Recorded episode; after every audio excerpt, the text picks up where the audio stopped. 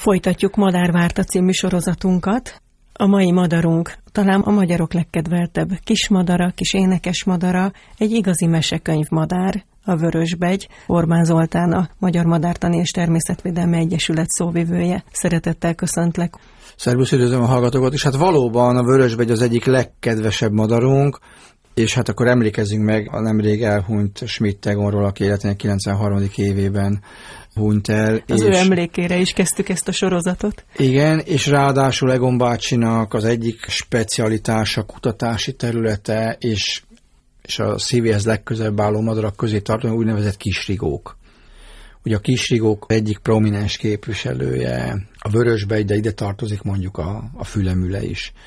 Tehát a vörösbegy az valóban egy bűbájos madár, ha csak Olyan, nem mint mondjuk egy a kis gombóc. gombóc. Hát, a színét nem kérem, hogy mondd el. De vörös a vegye És barna a háta, de igen, am, ami igen. még cukivá teszi, a hatalmas szemei. Észrevettem, hogy, hogy más madarakhoz képest, a fejmérete, a testarányához képest neki sokkal nagyobb szeme van, de vajon miért van neki ilyen nagy szeme? Ugyanúgy nagy szeme van neki, mint a, mint a fülemülének, ugyanis a vörösbegynek az alapvető fő élettere a sűrű bokrosok, illetve a sötét erdők alsó régiója, ahol nappal is nagyon sötét van, de ez főleg a bokrosokra igaz, és hogy a, a nappali viszonyok közül ugye nappali madárról van szó, nem egy bagoly vagy egy lappantyú, ami éjszaka életmódot, nappal aktív, de hát itt különösen a lombfakadást követően egy ilyen sűrű, nagy kiterjedési kökényesbe, ott, tehát az majdnem este éjszakai sötétség és ott kell neki pici bígyókra vadászni, tehát pókokra, rovarokra,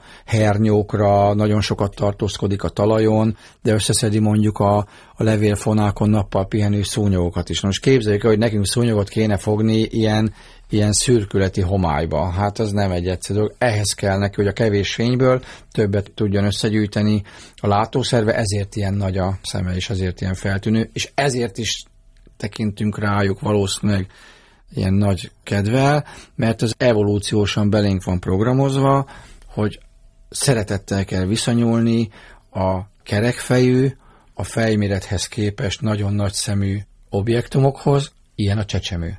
És ha belegondolunk, a legtöbb, különösen a, az emlősök, de még a madarak utódainál is, ez a klasszikus felállás, tehát, hogy hatalmas fej, hatalmas szem, és akkor ezért milyenkor ellágyunk, és megyünk, megyünk, megyünk, és mondjuk, ú, milyen aranyos, milyen aranyos.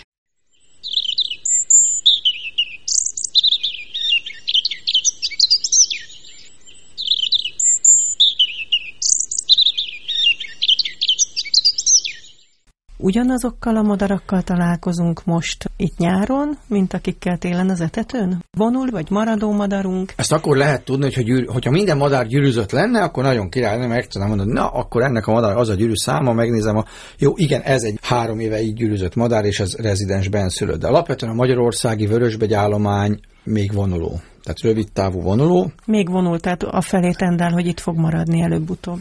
És már most is nagyon sok átterülő példány van, de alapvetően a vörösbegy az a inkább ilyen párásabb, sűrű, tehát a bokrosok belsejét kedveli. A legtöbb lakott területünkön sajnos teljes egészében hiányoznak a kiterjedt bokrosok, ezért a vörösbegy elsősorban, ahogy te is mondtad, nálunk téli madár.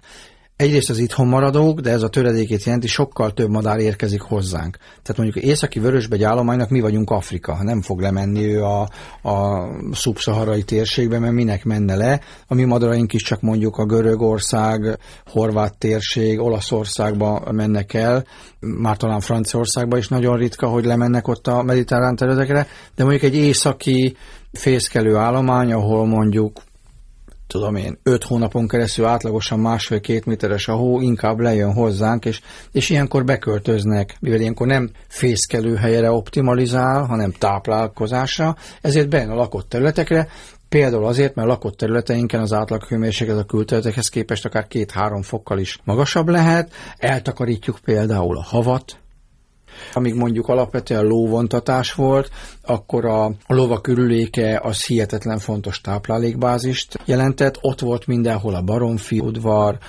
kis szemes takarmány, kis kukoricadara, ilyesmit, azt is össze tudott szedegetni, és mivel egy kicsit melegebb volt, vagy például a ganyédombok, ugye ott még a nagy hidegbe is, ahogy ott, ott bomlott, az, az melegítette, ott mindig voltak pókok, és nagyon jól érezte magát, ez a tündéri bennük, hogy különösen egy északi madár, az nem, hogy embert nem látott, még város se. És akkor áll, néz a nagy gorgula szemeivel, és egészen közelre bevár, ugye az etetőket is látogatja, a téli itatókat is látogatja, nem véletlen, hogy a nagy kedvencünk, de ugye ez nagyon csalók, ami megkérdeznénk a pókokat, hogy mi a véleménye róluk, hát akkor azért mondanának durvákat.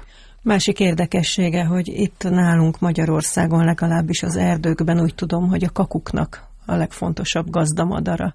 Igen, ez teljes misztikum, tehát a vörösbegy... A pici az... vörösbegynek az a nagy kakuk beleteszi e, a tojását. Igen, és ráadásul a vörösbegy nem klasszikus fészkelő. Tehát nem úgy fészkel, mint ahogy a mesekönyvben is ábrázolják, hogy van a, van a fának a, és a bokornak az ága, és egy ágvilágba ott beépíti feltűnő, jól megtalálható helyre, nem?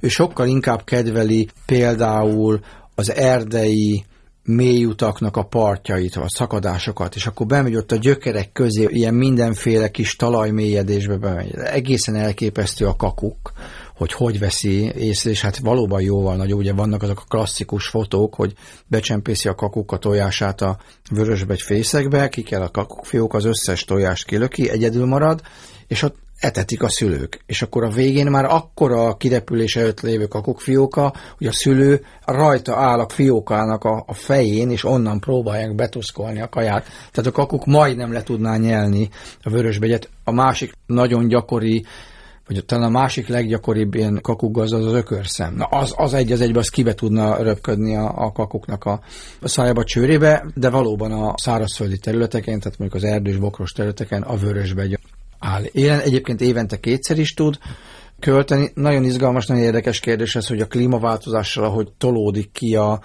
az ősz, tehát gyakorlatilag azt lehet mondani, hogy költésre alkalmas még a legtöbb énekes madár számára az időjárás október vége novemberig. Tehát előfordul, hogy a vörösbegy is akár harmadik költése is mondjuk az elkövetkező 50 évben általánossá válik.